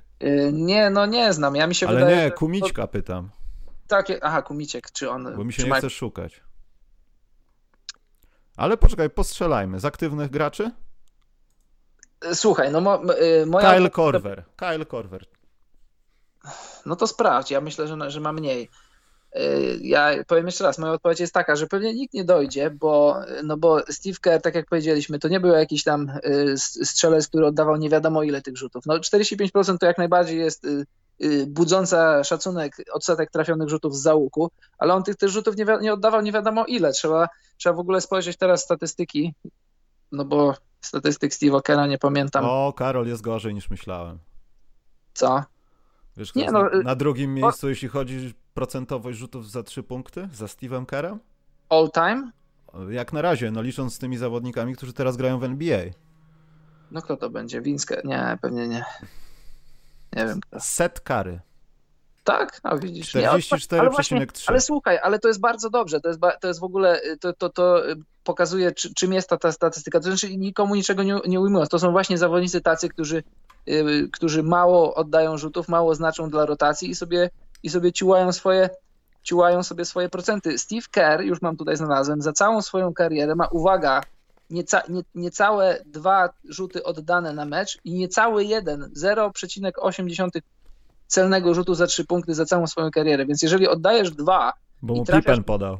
Tak, bo Pippen podał i byłeś otwarty jak Morze Czerwone za czasów Mojżesza, jak się rozstąpiło, no to nie wypada nie trafić. Niecałe 2 rzuty za całą karierę oddane i niecały 1 rzut celny, co daje 45,4%. Więc jeszcze raz powiem, w czasach, kiedy rzucamy coraz więcej za 3 punkty i tych rzutów jest bardzo dużo, zawodnicy oddają po 8, po 9, po 10, no to ten odsetek nie może być aż taki wysoki. No chyba że jako wiesz, sport, jako sportowcy po prostu w tym aspekcie poczynimy postęp, w co nie wierzę, bo pewnie to się nie stanie, bo to nie jest aż takie ważne. Mam świetne porównanie do tego, co mówiliśmy o Steve'ie Kerru. Kerru. Steve'a Kerru, wiesz. A, to taki cytat miał być. No nieważne. BJ Armstrong też mógłby opowiadać, że był świetnym kawałkiem układanki. No mógłby. A tego nie robi. I nie mówi, że jest świetnym agentem też. Toni Kukoc mógłby poopowiadać, bo Toni Kukoc ze swojej takiej bałkańskiej perspektywy pewnie miałby dużo ciekawych rzeczy do opowiedzenia. I na tej liście jest jeszcze Jason Capono i Tim Legler. Gdzie jesteście, chłopaki, teraz? Pamiętam was obu. To jest tego typu statystyka. O, Steve Kerr w swoim najlepszym, Steve Kerr w swoim prime oddawał niecałe 3 trójki na mecz i trafiał 1,5 rzutu. 1,5 rzutu oraz 1,3 rzutu. Z 125 rzuconych. No. No dobrze. Tutaj już Przejechaliśmy się po Steve'ie Kerrze. Króciutko. Poza tym to narkoman. No tak. Ostatnie pytanie, Jan Cichon. Michał, skąd u ciebie taka fascynacja Arenasem? No nie wiem, no jednych graczy się lubiło, drugich mniej. Podobało mi się, jak rzucał, jaki miał luz przy tym wszystkim. Jego zebranie się do rzutu. Nie wiem, jakoś dziwnie pasował mi do tych złotych strojów Washington Wizards, naprawdę to było coś. No i taka fajna koszykówka, poza tym był takim dosyć nieoczekiwanym graczem, wyglądał trochę tak atletycznie, nie powiem, w momentach swojej kariery, w niektórych bardziej, w niektórych mniej, ale naprawdę był szybki, atletyczny, no tak jak Karol powiedział, no dopóki kózka nie skakała, ale mimo wszystko, bardzo go lubiłem zawsze. Szkoda tej kontuzji, bo się, no wiesz, no są kontuzje i kontuzje, po jednych wracasz, po innych nie wracasz. On tam miał operację na to kolano, później drugą, trzecią, no chyba ze 4 operacje miał. No już jesteś strzelcem, no ale jesteś strzelcem takich gabarytów, no to musisz bazować na tym, że kreujesz swój rzut, a kreujesz na szybkości, zwinności. Jeśli jej nie masz, no to tracisz. No jasne. Szkoda, ja też bardzo go lubiłem. No w ogóle wiesz, tak jak mówimy o zawodnikach, którym komu dałbyś piłkę, komu byś jej nie dał. Arenas to był skurczybyk, żeby nie użyć gorszego na boisku. I to jest gość. On ma swoje umiejętności, ale pełno zawodników w NBA ma umiejętności. On ma wiarę w siebie, że jego rzuty wpadają do kosza. On ma taki, pamiętasz, taki charakterystyczny rzut na zwycięstwo. On rzuca, on się odwraca i on wie, że ta piłka wpada. Byli tacy naśladowcy, którzy odwracali się myśleć, że wpada, a nie wpada. Mówię o Niku Youngu. Arenas to miał coś w sobie. Będzie to... W głowie miał też dużo innych złych rzeczy, ale... No. Jego podcasty na przykład. To w takim układzie będzie to memiczne, ale Karol, musisz odpowiedzieć na to pytanie w takim razie też. Czy Nets mają w najbliższych 3 sezonach szansę na tytuł i dlaczego nie? No bo się rozpadną. Teraz zapowiedzieli, że będą celowali po 3 gwiazdę. Ja myślę, że nie mają. Że nie... Znaczy szanse. No szanse zawsze są. Ja myślę tak, po pierwsze. Oddadzą Jarretta Allena za to pewnie. KD nie wróci w 100%. Znaczy trzymam za to kciuki i odpukać, akurat mam drewniane biurko, stukam. Chciałbym zobaczyć, bardzo lubię KD. No ale historycznie nikt nie wrócił po Achillesie. W innych sportach nie wiem, David Beckham podobno po Achillesie wrócił, no ale wiesz, trochę inaczej jest w piłce nożnej, gdzie biegasz. Wiadomo, też musisz być trochę dynamiczny, ale koszykówka jest bardziej dynamiczna. Musisz przede wszystkim skakać, pierwszy krok, minięcie. No nie muszę tłumaczyć tym, którzy się koszykówką interesują. I historycznie w koszykówce NBA nikt nie wrócił do 100%. Wiadomo, że powiedzmy, okej, 100% KD to było top 2 NBA, top 3 NBA. 80% KD to nadal będzie top 15 NBA, powiedzmy. Ale czy to wystarczy, żeby walczyć o tytuł? Wtedy musielibyśmy mieć, jeżeli, masz top 15 KD, 80% jego ciała wraca, jego zdrowia, to wierzę, że tak będzie. Masz Kyriego, który jest, no nie, Kyrie nie jest top 10, on w swoich oczach pewnie jest wyżej, ale nie jest w top 10. I też nie jest tytanem zdrowia. I jeżeli na takich 2 filarach, trochę wątłych, trochę glinianych filarach stawiasz swoje szanse na zdobycie tytułu, plus pewnie będą ruchy takie, żeby ściągnąć 3 gwiazdę, o tym się mówi, nie widzę tego. Szanse pewnie będą, play-offy pewnie będą, ale żeby tak się realnie bić o tytuł... Ale obawiam się, Karol, że jeśli oni naprawdę zanurkują po 3 gwiazdę, to ja liczę na to, że ich management jest znacznie mądrzejszy niż ten w Chicago i nie będą wyprzedawali zawodników, którzy są istotni. Bo taki Levert czy Allen, tak. No to jest no-brainer, że musi zostać. Ale cena za tą gwiazdę może być taka, że trzeba będzie oddać, jeśli się ją chce mieć. Cena za gwiazdę będzie taka, a jeśli cena za gwiazdę będzie taka, bo KD z Skyrim ci powiedzieli, że my chcemy 3 gwiazdę, no to jeśli jesteś Marksem, a nad sobą masz kogoś, kto cię może zwolnić, no to musisz mieć swoje gwiazdy zadowolone. No ciekawe, zobaczymy, tyle się mówiło o tej kulturze Nets, co ja zawsze tak trochę z przymrużeniem oka trochę się uśmiecham, ktoś mówi kultura jakiejś organizacji. Zawodnicy to jest kultura, a nie jakaś tam szatnia, jakiś budynek, jacyś ludzie, no bo te kultury przychodzą i odchodzą. Czy byłaby kultura w San Antonio, jakby nie było Timiego Duncana? Pewnie nie. No to zobaczymy. No ale odpowiadając na pytanie, pewnie nie. Pewnie to się nie wydarzy. Będziemy powoli kończyć w takim razie. Buzzer bittersi omówieni. Może mam wrażenie, że to był dobry odcinek dzisiaj. Zawsze jest dobry, więc jest dobry. Zawsze jest dobry, ale dzisiaj był... Dobry. Natomiast ból w sercu zostaje, że żadnych Tissot buzzer biterów nie będziemy mieli przez jeszcze dłużej i szkoda oglądać to w kółko na YouTubie, to mnie boli. No ale jak to mówią, u naszego sponsora już czas, więc kończmy. Za tydzień myślę, że będzie koło fortuny. W międzyczasie widziałem, że Przemek się ze mną komunikował, więc po prostu postawię go przed faktem dokonanym, że mać jego być i będziemy kręcić kołem. Tylko ja, Karol, się zastanawiam, że jak będzie tak mało osób jak dzisiaj na przykład, to nie będziemy kręcić kołem. Bo to wszyscy wygrają, tak nie może być. Mi się to nie podoba.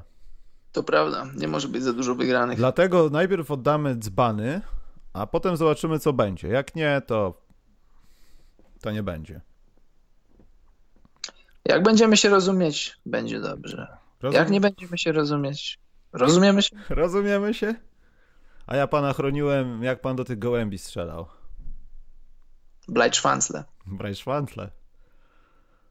Wielkie dzięki dla redaktora Karola za wczorajsze spotkanie z młodzieżą w szkole online. Co? A, było coś takiego, nie mówiłem ci? A chcę, poczekaj, ustalmy, czy ja chcę wiedzieć o tym? Możesz chcieć.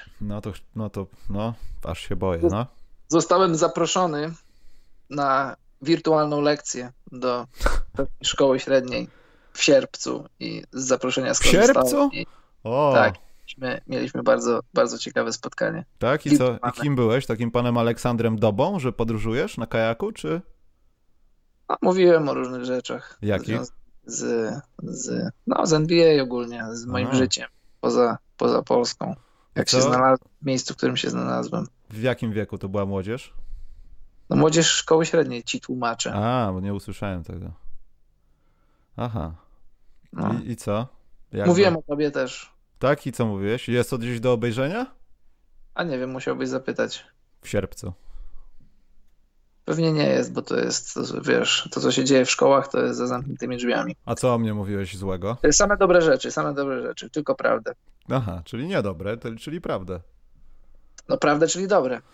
Polako napisał ważną rzecz, o której zapomniałem wspomnieć. No nie ma nagrania, to ja tam piszę do nich, że chciałem to zobaczyć, jak to wygląda. No daj mu, jak nie mamy. No to daj mu płaszcz sąsiedni. Polako 224 pisze, że nadal was nie widać subskrybowanych, kiedy jesteście na żywo. Może dlatego mało ludzi. Słuchaj, ja oglądam regularnie takich dwóch youtuberów i oni wspominają to samo, a mają sryliard subskrypcji i myślę, że coś jest na rzeczy, jeśli chodzi o YouTube. My nie wspominamy o takich rzeczach jak łapka do góry, czy tam ten pieprzony dzwoneczek, ale wydaje się to być chyba istotne. To może dajcie te łapki i te dzwoneczki. Tylko ja nawet nie wiem, czy jest u nas dzwoneczek jakiś. No widzę, właśnie z ciekawości zobaczyłem, że jest. Obok tego przycisku subskrybujesz jest dzwonek. No i po co ten dzwonek? Bo skoro subskrybuj, już oznacza, że chyba powinieneś śledzić to, że wcisnąłeś subskrybuj, nie? A czy to nie działa tak, że jak klikniesz na dzwonek, to dostajesz w powiadomieniach, tak jak SMS-a dostajesz? Dostajesz SMS-a, tu też dostajesz powiadomienie, że zaczyna się nowy odcinek? Chyba tak to działa. No tak, no ale wcześniej tego jak gdyby... Nie trzeba było dodawać. Rozwiane. Pan Marcu napisał, ja mam dzwoneczek i zawsze mam powiadomienie. O, szachmat. O, krótko to załatwił. No ale dobra, no ale mimo wszystko to się zmieniło, bo wcześniej ten dzwoneczek mogliśmy traktować po macoszemu i się działo. A teraz dzwoneczek się staje naszym priorytetem. Ale poczekaj, tutaj już widzę, że jest większa książka Skargi Zażaleń, bo Bartosz Polecki napisał, nie piszcie tak szybko, mi przewija. Dostałem komunikat na iOS, że chciałem włączyć i nie mogłem. Na subskrypcjach nie, było też dopiero po wejściu na kanał było widać. Nie wiem. Może jesteśmy zepchnięci w jakiejś grupie, że Karol gada o tej polityce, jesteśmy razem z facetami, którzy twierdzą, że meteoryt leci albo że Rothschildowie przejmują władzę. Może to dlatego. Mówisz, że mnie wchodził do piwnicy, a sam otwierasz wieko. Nie, ja tylko robię zdjęcia, Karol, piwnicy, nie opowiadam o niej. Może i tak. Słuchaj, ale ja na przykład dostaję czasem, nie wiem na czym to polega, kiedy dostaję, ale czasem dostaję powiadomienia, że coś się pojawiło gdzieś, czego ja nie śledzę. Wiadomo, z tematyki, którą się interesuje, jakieś tam powiedzmy, no nie licząc koszykarskich rzeczy, jakieś inne rzeczy, którymi się interesuje, ale na przykład takich profili, które nie śledzę. Więc nie wiem, jak działa ten do końca algorytm YouTube'owy. Ale powiem ci, że jedną osobę oglądam też, która streamuje na żywo od czasu do czasu i też u niej nie widziałem, a ja nie w ogóle nie korzystam z tych dzwoneczków i innych tych badziewi, mam subskrybuj, wciskam subskrypcję i oglądam, ale też nie widać live'ów wszystkich. U niektórych widać, a u niektórych nie. No widzisz. Dobra, nie wiem, wszystko jedno, wciskajcie w ten dzwoneczek albo nie, a poza tym najważniejsze, że jak na Facebooku piszemy, że jesteśmy o 19:05, to jesteśmy o 19:05. Tak. Czego tu nie rozumieć. Ale nie powiadomienia trzeba to wszystko teraz dostawać. Powiadomienia. Jaśnie państwo trzeba zapraszać. Nie dość, że subskrypcja powinna być powiadomieniem już w samym sobie, to jeszcze powiadomienie to powiadomienia. Cudowny ten dzwoneczek. Może korespondencyjnie trzeba będzie zapraszać. Ale wiesz co, faktycznie Przemek powiedział ostatnio, że on nie lubi Polski, może dlatego jesteśmy zepchnięci w margines. A widzisz? No, wina Karola i Przemka. YouTube zamiast pieniążków zabrał komunikację. A ja nic złego nie powiedziałem. Ja w samych superlatywach się o Polsce wypowiadam. No to jesteśmy w dupie już kompletnie. Teraz już możemy mówić o tych meteorytach, teraz jest mi wszystko jedno. Pochylimy się nad tym. Ale jeśli chodzi o nasze ustawienia, ja tylko pociągnął, w sensie ja nic nie zmieniałem tutaj, także jest tak jak było i zmiany wynikają z YouTube'a. No ale nic to. Będziemy walczyć z nimi dalej. Rozsyłaj listowne zaproszenia. Tak. Aha. Na pewno dojdą. Dobra, Karol.